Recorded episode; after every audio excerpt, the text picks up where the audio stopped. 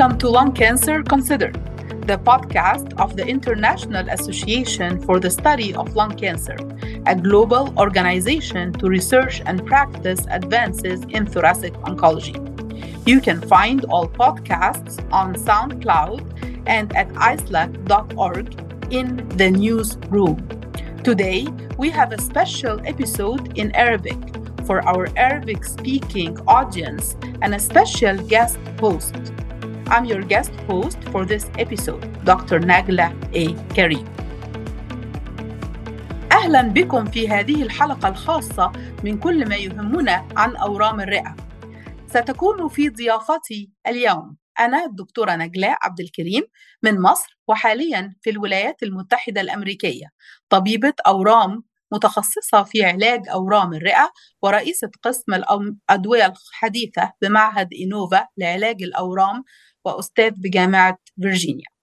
سوف نتحدث اليوم عن أورام الرئة في الشرق الأوسط وشمال أفريقيا، ومعي في حلقة اليوم أستاذان من رواد علاج أورام الرئة، الدكتور عبد الرحمن محمد أستاذ جراحة أورام الرئة بالمعهد القومي للأورام جامعة القاهرة جمهورية مصر العربية. دكتور عبد الرحمن، شكرا لمشاركتكم معنا اليوم. شكرا جزيلا دكتورة نجلاء على المقدمة، ونتقدم بالشكر للرابطة الدولية لدراسة سرطان الرئة على استضافتي في هذا الحوار. شكرا جزيلا. ومعنا أيضا الدكتور حسين عبد الساتر، طبيب علاج الأورام بكليفلاند كلينيك فلوريدا. الدكتور حسين عبد الساتر متخصص في علاج أورام الرئة ورئيس قسم أبحاث الأورام بكليفلاند كلينيك فلوريدا. الدكتور حسين عبد الساتر من لبنان وحالياً بالولايات المتحدة الأمريكية. مرحباً بك دكتور حسين معنا في حلقة اليوم. أهلاً دكتور نجلاء وشكراً على الاستضافة الكريمة. السؤال الأول للدكتور حسين، هل تغير مسار علاج أورام الرئة ذو الخلايا الغير صغيرة في غضون 5 سنوات الأخيرة، خاصة في مجال العلاج الدوائي من قبل أو بعد العلاج الجراحي؟ شكرا دكتور عبد الكريم على السؤال. الإجابة المختصرة نعم. إن علاج أورام الرئة ذو الخلايا الغير صغيرة يعتمد بالدرجة الأولى على مرحلة الورم ومقدرة المريض على تحمل العلاج الجراحي. ففي مرحلة ما قبل 5 سنوات إذا أمكن العلاج الجراحي يتم ذلك أولا، ثم اعتمادا على مرحلة الورم يتم العلاج الكيماوي، وإذا لم يمكن العلاج الجراحي فكان العلاج عادة هو العلاج الكيمو إشعاعي. أما في المرحلة التي بعد ذلك أي 5 سنوات الماضية فقد تغير ذلك نتيجة إدخال العامل الجيني وإدخال العامل المناعي، أي أن العلاج المناعي قد دخل قبل وبعد العلاج الجراحي، وبالتالي فإن علاج أي مريض مع الورم ذو الخلايا الغير صغيرة فهو يعتمد اليوم على عدة عوامل مختلفة عما عهدنا في السابق. شكرا دكتور حسين. أعيد نفس السؤال للدكتور عبد الرحمن، من وجهة نظر جراحة أورام الرئة في الشرق الأوسط وشمال أفريقيا، هل تغير مسار علاج أورام الرئة ذو الخلايا الغير صغيرة في غضون 5 سنوات الأخيرة، خاصة في مجال العلاج الدوائي من قبل أو بعد العلاج الجراحي؟ شكرا على السؤال. بالتأكيد في السنين الأخيرة تم تغيير المسار العلاجي لمرضى سرطان الرئة ذو الخلايا الصغيرة، فأصبحنا نرى الكثير من الحالات في مراحل مبكرة في الفترة الأخيرة وفي الآونة الأخيرة، وكذلك هناك أصبح زيادة في استخدام المنظار الجراحي في العلاج اللي هي المينيمال انفيزيف سيرجري، ونحن دائما على اطلاع ومشاركة في كل ما هو جديد بالنسبة للعلاج الجراحي والعلاج سواء الكيماوي أو الموجه أو العلاج المناعي قبل أو بعد إجراء الجراحة. وطبعا يعني الأول كنا بنستعمل العلاج المناعي والعلاج الموجه في الحالات المتأخرة، ولكن طبعا بعد إجازته في الحالات القبل أو بعد إجراء الجراحة فبدأنا نستخدمه طبعا بالتأكيد في بعض الحالات. شكرا. شكرا للدكتور عبد الرحمن. السؤال الثاني للدكتور عبد الرحمن، هل يوجد معوقات في علاج مرضى أورام الرئة بصفة عامة أو خاصة في الشرق الأوسط وشمال أفريقيا، مثلا في سرعة إجراء الجراحة أو عوامل أخرى؟ الإجابة بإيجاز أن الشرق الأوسط وشمال أفريقيا هي جزء من العالم، وبالتأكيد في كل مكان في العالم يوجد بعض المعوقات في العلاج. فهناك بالأخص المعوقات بعض التأخير في بعض الفحوصات، بالذات الفحوصات المتقدمة الباهظة الثمن كالفحص البوزيتروني الشامل، وفي طبعا في مشكلة في بعض الأحيان هناك التأخير في التشخيص الباثولوجي للمريض، لأن طبعا بعض المرضى بيبقى فيه صعوبة في أخذ العينة، وقد نضطر إلى أخذ العينة بأكثر من طريقة وأكثر من مرة، وده بيترتب عليه طبعا بعض التأخير في التشخيص. ولكن بعد أن يتم استكمال ملف المريض فلا يوجد أي تأخير للعلاج للمريض، سواء كان العلاج بداية بالجراحة أو العلاج الكيماوي أو العلاج الإشعاعي أو العلاج الموجه. هي طبعا التأخير دائما بيبقى في فترة ما قبل العلاج، التي هي فترة استكمال الفحوصات الخاصة بكل مريض. فعلا، وفترة التشخيص، لأن التشخيص هام جدا، نريد التشخيص الصحيح قبل العلاج. واستكمالا للدكتور عبد الرحمن، ما هو الوضع الحالي في رعاية مرضى أورام الرئة في المراحل الأولى، المرحلة الأولى إلى الثالثة؟ هل يوجد عيادات ذات التخصصات المتعددة أو يوجد علاج بمشاركة التخصصات المتعددة لعلاج الأورام؟ القائمين على متابعة وعلاج المرضى أورام الرئة دايما بيبقى المستشفيات الجامعية والمستشفيات الكبرى، والمستشفيات دي بتبقى مجهزة غالبا بفريق من العلاج، من الأطباء الجراحة والعلاج الكيماوي والعلاج الإشعاعي، ودايما بيبقى فيه مناقشة لبعض الحالات وليس لكل الحالات، لأن في بعض الحالات بتبقى واضحة جدا لا تحتاج إلى أخذ أكثر من رأي لبدء العلاج لهذه المرضى. فطبعا إحنا بنستعمل العيادات المتعددة التخصصات في بعض المرضى، ولكن طبعا بيقابلنا بعض المشاكل إن إحنا قد لا يتواجد معنا بعض التخصصات كاستشاري الأشعة، استشاري الباثولوجي، أو استشاري الأمراض الصدرية، ولكن عند وجود أي حاجة لأحد من هذه التخصصات يتم التواصل معهم عن طريق التليفون. بالطبع هذا يعني يشكل يعني مشكلة في كثير من الأحوال. والسؤال الرابع للدكتور عبد الساتر، هل تناقش تلك الحالات في جلسات طبية متخصصة؟ شكرا دكتور عبد الكريم. نعم، إن علاج أورام الرئة في تطور مستمر، والدراسات العلمية قد تغير مسار العلاج في أي لحظة، بما أن الدراسات تأتي من مختلف الاختصاصات، فإنه من الضروري التواصل المستمر بين مختلف الأخصائيين لمناقشة أي حالة من حالات أورام الرئة، خصوصا في المراحل الأولى، بما أن العلاج يتطلب العمل الجراحي والعمل الجيني أو الدراسة الجينية والعلاج الكيماوي أو الإشعاعي أو العلاج المناعي. هنا في أمريكا وخصوصا في كليفلاند كلينيك فلوريدا فإننا نناقش كل حالات أورام الرئة ذو الخلايا الغير صغيرة أو الصغيرة دورياً، أي بطريقة أسبوعية دون استثناء، وذلك لأهمية الاستشارة بين مختلف الأطباء. بالطبع، لأن الجلسات الطبية المتخصصة يوجد رأي ويوجد أكثر من رأي، فالمناقشة دائما تكون يعني شيء ضروري للمرضى. وأعيد نفس السؤال للدكتور عبد الرحمن، هل تناقش تلك الحالات في جلسات طبية متخصصة بصفة منتظمة، ذلك بالطبع غير العيادات المتعددة التخصصات؟ بالتأكيد طبعا، كما ذكرت سابقا يتم مناقشة بعض الحالات في مراحل مرضية معينة، لازم مناقشة ما بين الاستشاري الجراح والعلاج الكيماوي والعلاج الإشاعي لعمل خطة أو تحضير خطة علاج لبعض المرضى ولكن ليس لكل المرضى. فبعض المرضى قد نناقش هل نبدأ بالعلاج الكيماوي أو نبدأ بالعلاج المناعي أو نبدأ بالعلاج الكيماوي زائد الإشاعي أم نبدأ بالعلاج الجراحي. فهذه الفئة من المرضى هي فقط التي يتم مناقشتها بصورة منتظمة في العيادات ذات التخصصات المتعددة، ولكن طبعا بالتأكيد ليس كل المرضى كما قلت سابقا. شكرا.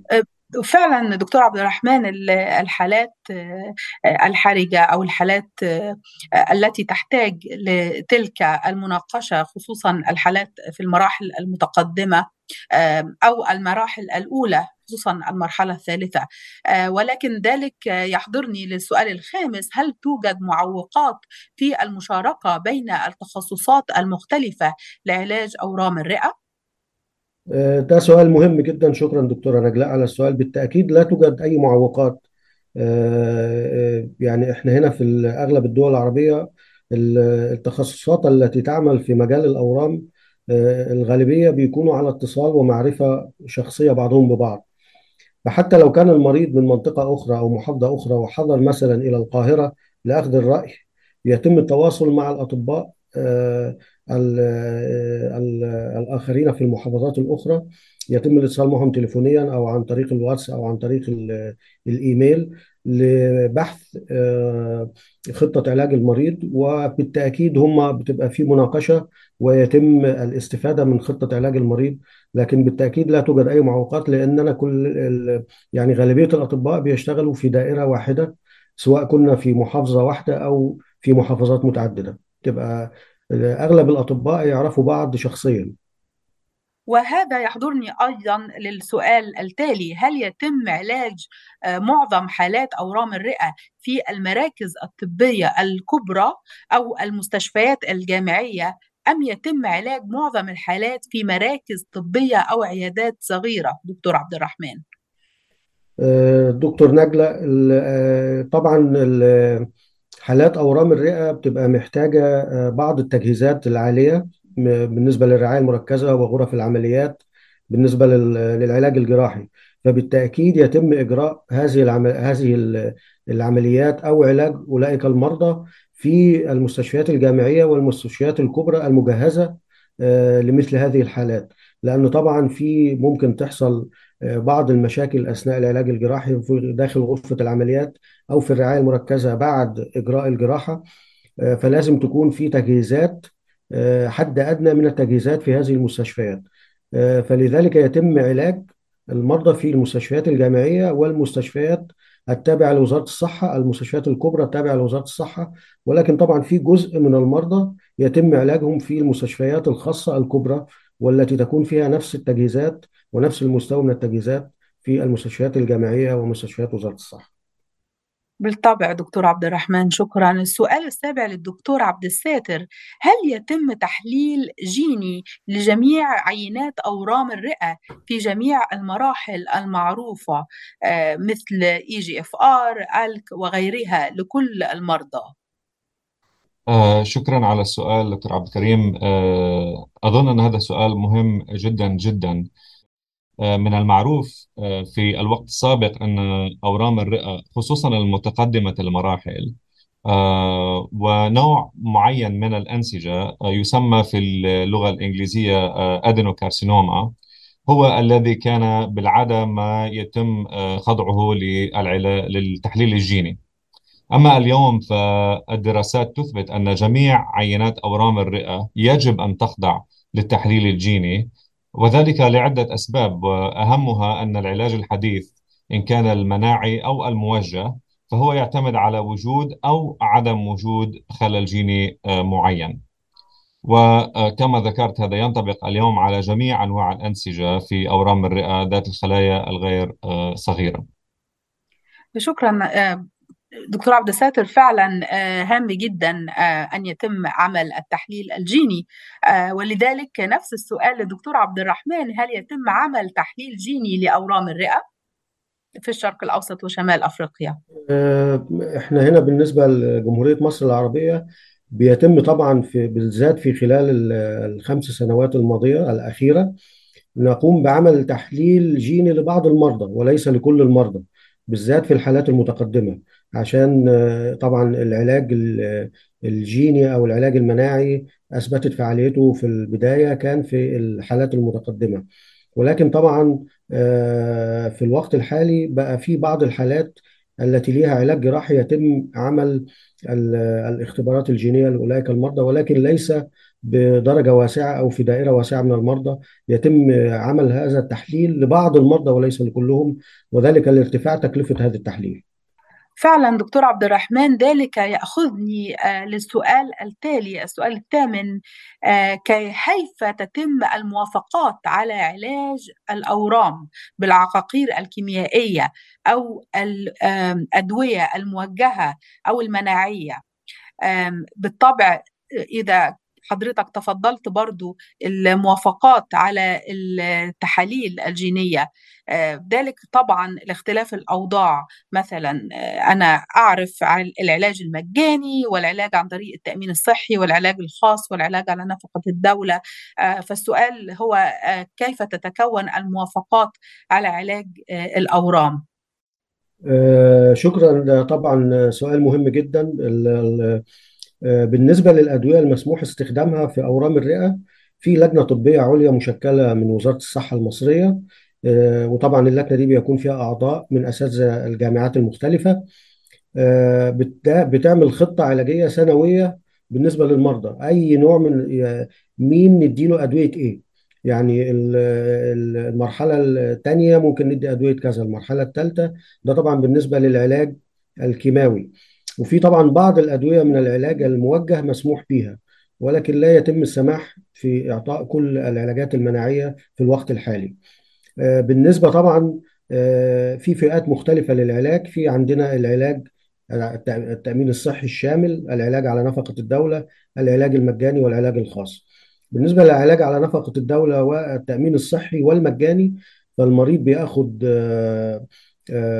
تقرير طبي بالحالته والعلاج اللي هو محتاجه، وبعد كده بيتم أخذ الموافقة تقريبا في خلال أسبوع على تداول هذا العلاج، أو في بعض الأحيان إذا كان العلاج غير مسموح بأخده على نفقة الدولة أو في التأمين الصحي، فبيتم طبعا رفض الطلب وأخذ العلاج البديل.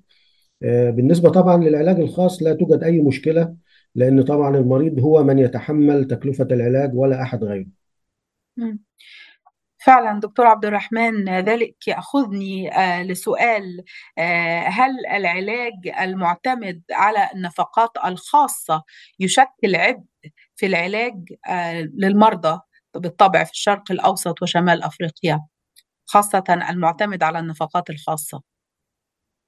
طبعا العلاج على النفقات الخاصة بالذات في الآونة الأخيرة يشكل عبء على المرضى وأهالي المرضى وأقاربه كمان، لأن في تكلفة العلاج في ارتفاع مستمر، في إضافات دلوقتي للعلاج الجراحي بالمناظير، المناظير محتاجة دباسات، الدباسات ليها أسعار، غير طبعا ثمن الخيوط، العلاج الموجه، العلاج المناعي، الأدوية الحديثة من العلاج الكيماوي طبعا ثمنها أغلى، فده بالتأكيد بيشكل عبء على المرضى.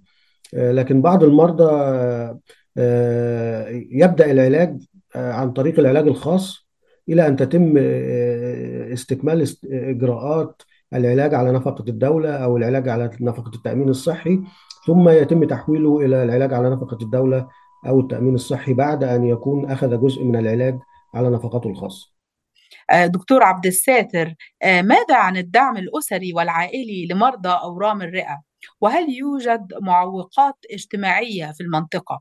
أتصور عدم الإرادة بتعريف المرضى تفاصيل المرض وذلك، هل يوجد لديك بعض التعليقات على هذا السؤال؟ نعم دكتور عبد الكريم، سؤال مهم جدا. مما تفضلتم به حضراتكم حتى الآن والدكتور عبد الرحمن، مما لا شك فيه أن التشخيص بمرض السرطان فهو من المعضلات الكبيرة، وخصوصا في مجتمعنا الشرقي أو في مجتمع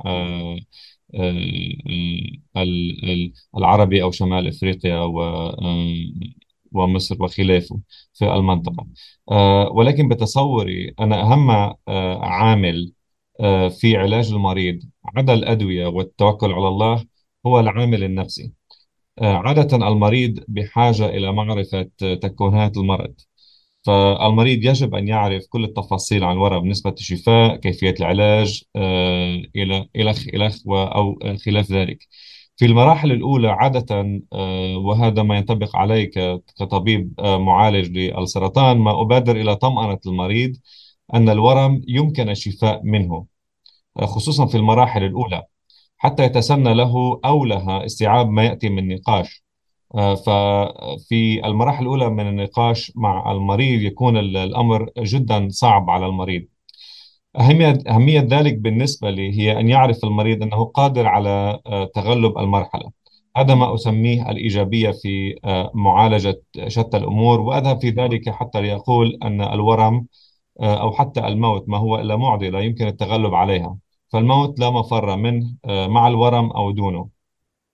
من هنا أظن أن الدعم الأسري هو جدا مهم، وذلك ليس فقط لطمأنة المريض ولكن لبث الإيجابية أنه يمكن التغلب على المرض، وأنه يمكن التعدي المرحلة، وأنه يمكن بالعلاجات الصائبة أن يتخطى المرحلة، وأن الورم لا يعود أبدا. فعلا الدعم الأسري والعائلي في منطقة الشرق الأوسط وشمال أفريقيا جميل جدا. طبعا نحب أكثر أن نكون على علم بكل ما هو يحمله المرض بالنسبة للمريض، ولكن فعلا كما تفضل الدكتور عبد الرحمن والدكتور عبد الساتر أن الدعم الأسري والعائلي يشكل نسبة لا بأس بها في الوطن العربي. أحب أيضاً أن أسأل الدكتور عبد الرحمن، هل إصابة المريض بورم في الرئة فيه أي وصمة عار في المنطقة؟ ده سؤال مهم جداً دكتورة نجلاء، لأن طبعاً الإصابة بمرض السرطان يعني في بعض بالذات في المناطق الريفية بيعتبروا أن هو يعني المريض خلاص شارف على الوفاة، ولكن لا يعتبر وصمة عار. لكن المريض عندنا في المجتمعات الشرقية بالذات في المناطق الريفية لا يحب معرفة تفاصيل المرض وتفاصيل خطة العلاج، ولو ليه عملية جراحية لا يسأل عن نسب الشفاء ولا نسب الوفيات ولا المضاعفات الناتجة عن إجراء الجراحة. لكن بنقوم بالبديل بإبلاغ أقارب المرضى اللي هم من الدرجة الأولى بكافة هذه التفاصيل. بالنسبة للطبقة ذات التعليم العالي، التعليم الجامعي وما بعد الجامعي، فطبعا هذه الشريحة من المرضى دايما يفضلوا معرفة كل تفاصيل هو في أنه مرحلة من المرض، وهل في نسبة شفاء، ونسبة الشفاء كام نسب ارتجاع الورم، لو في عملية ما هي مضاعفات إجراء الجراحة، ما هي نسب الوفيات. ولكن ده طبعا في المجتمعات الحضرية أكتر من المجتمعات الريفية، لأن طبعاً بالذات في المجتمعات الريفية الترابط الأسري بين أقرباء المريض بتبقى قوية جداً، ودايماً بيبقوا أقربوا معاه في رحلة العلاج بتاعته، سواء من الكشف، هيعمل عملية، يأخذ علاج كيماوي، دايماً بيبقوا متواصلين معاه، لدرجة أنه حتى بيبقى فيه دعم مادي كمان لو المريض احتاج في فترة من الفترات الدعم المادي. يعني شيء رائع صراحة دكتور عبد الرحمن. يحضرني أيضا أن هناك يعني مبادرات الآن تكثيف عدم التدخين، وطبعا العلم بتدخين الشيشة والسجائر وما ذلك، فالمعرفة طبعا هتبقى شيء جميل. ولذلك فالسؤال 11، هل يوجد برامج اكتشاف مبكر لأورام الرئة في الشرق الأوسط وشمال أفريقيا؟ وأيضا كما تفضلت سيادتكم قبلا أن تشرح لنا، هل يوجد نسبة كبيرة من مرضى أورام الرئة في مراحل متأخرة في المنطقة؟ وطبعا لا توجد في الفترة السابقة، لا توجد يعني حملات توعية بالنسبة لأورام الرئة والاكتشاف المبكر للرئة، لكن في الآونة الأخيرة بقى فيه اهتمام جامد من وزارة الصحة المصرية بهذا الموضوع، وفي مبادرة رئاسية كمان للاكتشاف المبكر لأورام الرئة، وتم فعلا عمل بروتوكول والبدء فيه من وزارة الصحة لبدء الاكتشاف المبكر لأورام الرئة، واللي شجع طبعا على الموضوع ده كوفيد 19، لأن طبعا كوفيد 19 أدى إلى اكتشاف الكثير من أورام الرئة وأورام الحيزوم وبعض الأورام في الجهاز الهضمي العلوي، نتيجة أن المرضى بيقوموا بإجراء الأشعات.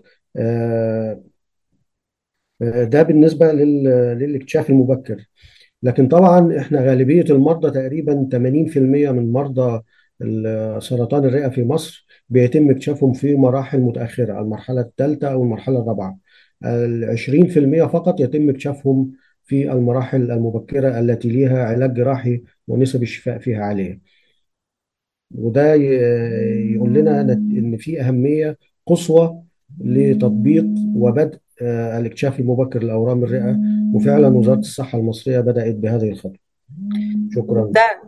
طبعا مثل النسبة العالمية، يحضرني السؤال الأخير أسأله للدكتور عبد الساتر. أولا دكتور عبد الساتر، هل وجود الكوفيد له أثر على اكتشاف أو علاج أمراض الرئة والأبحاث العلمية في مجال أورام الرئة في رأي سيادتكم؟ شكرا دكتور نجلاء. نعم، يحضرني هنا أن ما ذكره الدكتور عبد الرحمن من أن الكوفيد قد أثر كثيرا على اكتشاف الحالات مبكرا، فأظن أن أهم عامل حدث خلال مرحلة الكوفيد هو استكشاف حالات الأورام عند المرضى الأصغر سنا في الواقع. فبعض الدراسات اليوم تثبت أن الأورام عند هؤلاء أشرس من المرضى المتقدمين في السن، وهذا شيء جدا مهم ويجب الالتفات له. أما بالنسبة ما أثره الكوفيد على علاج الأورام، فمما لا شك فيه أن خلال هذه المرحلة العديد من المعوقات حصلت لمرضى أورام الرئة، وذلك نتيجة العدوى بالكوفيد 19، مما أدى إلى التأخير في العلاج الجراحي، وعلى الأرجح تأخير أو تخفيف العلاج الكيماوي وغيره من العلاجات. شكرا دكتور حسين عبد الساتر. دكتور عبد الرحمن، هل وجود الكوفيد له أثر على اكتشاف أو علاج أمراض الرئة والأبحاث العلمية في المنطقة؟ شكرا على السؤال المهم دكتورة نجلة. زي ما تفضل الدكتور حسين، بالتأكيد كوفيد 19 في 3 سنوات الماضية أثر تأثير كبير على تشخيص وعلاج سرطان الرئة. بالنسبة للتشخيص، بدينا طبعا في السنوات 3 الماضية نرى الكثير من الحالات في مراحل مبكرة من المرض، ودي الفايدة اللي خدناها من كوفيد. ودي طبعا ممكن نشكر الكوفيد على وجوده اللي خلانا نشوف مرضى في مراحل مبكرة ونسب شفاء عالية جدا، وليس عدد قليل. يعني الكثير من المرضى تم علاجهم في الفترة الماضية نتيجة إجراءهم أشعة مقطعية لأعراض الكوفيد وليس لأي أعراض متعلقة بأورام الرئة. بالنسبة للعلاج، بالتأكيد طبعا وجود الكوفيد 19 أثر تأثير سلبي على علاج بعض المرضى، لأن في طبعا تأخير في الخطة العلاجية للمرضى، بالذات العلاج الجراحي، لأن احنا لا نستطيع مريض بالكوفيد أن نقوم بإجراء جراحة له. فكنا بنعمل الكوفيد تيست لكل المرضى اللي ليهم عمليات جراحية. البيشنت اللي هو المريض اللي هو الكوفيد بوزيتيف أو إيجابي الكوفيد، فبنضطر نأجل الجراحة حسب حالته من 3 ل4 أسابيع. فده طبعا ممكن يحصل تغير في المرحلة المرضية بالنسبة للمريض، وطبعا ده بيعتمد برضو على مدى شدة الكوفيد اللي عنده، لأن ممكن نستنى لحد 8 أسابيع في بعض الأحيان بالنسبة للمرضى اللي احتاجوا للدخول لرعاية مركزة أو الخضوع لجهاز التنفس الصناعي. فبالتأكيد طبعا كوفيد 19 أثر على علاج المرضى تأثير سلبي، لكن في كان تأثير إيجابي على تشخيص المرضى. شكرا فعلا دكتور عبد الرحمن، كانت مناقشة مثمرة، ولكننا وصلنا لنهاية الوقت المصرح به في هذه الحلقة. أود أن أشكر ضيفي الحلقة لوقتهم ولآرائهم الهامة ولتأثيرهم في مجال أورام الرئة. شكرا دكتور عبد الرحمن على مشاركتك. شكرا جزيلا. شكرا دكتور حسين عبد الساتر لمشاركتكم. شكرا دكتور نجلاء، وأشكر بدوري الجمعية الدولية لدراسة أورام الرئة. شكرا. أود أن أشكر كل مستمعي هذه الحلقة من كل ما يهمنا عن أورام الرئة. الحلقات المسموعة الرئيسية للجمعية الدولية لدراسة أورام الرئة. هذه الحلقات خاصة باللغة العربية. يمكنكم تحميل كل الحلقات من موقع الجمعية الدولية لدراسة أورام الرئة أو من تحميل الأبل أو الساوند كلاود. نحب أن نسمع آراءكم إذا تفضلتم أن تروا حلقات أخرى من الآيسلك بودكاست، أن تروا حلقات أخرى باللغة العربية. I'd also like to thank the audience for listening to Lung Cancer Considered, the official IASLC podcast for this special Arabic episode. You can download all episodes of this podcast from the IASLC website, iaslc.org, or from Apple Podcasts or SoundCloud. Do let us know if you would like to see more episodes in Arabic. Thank you very much.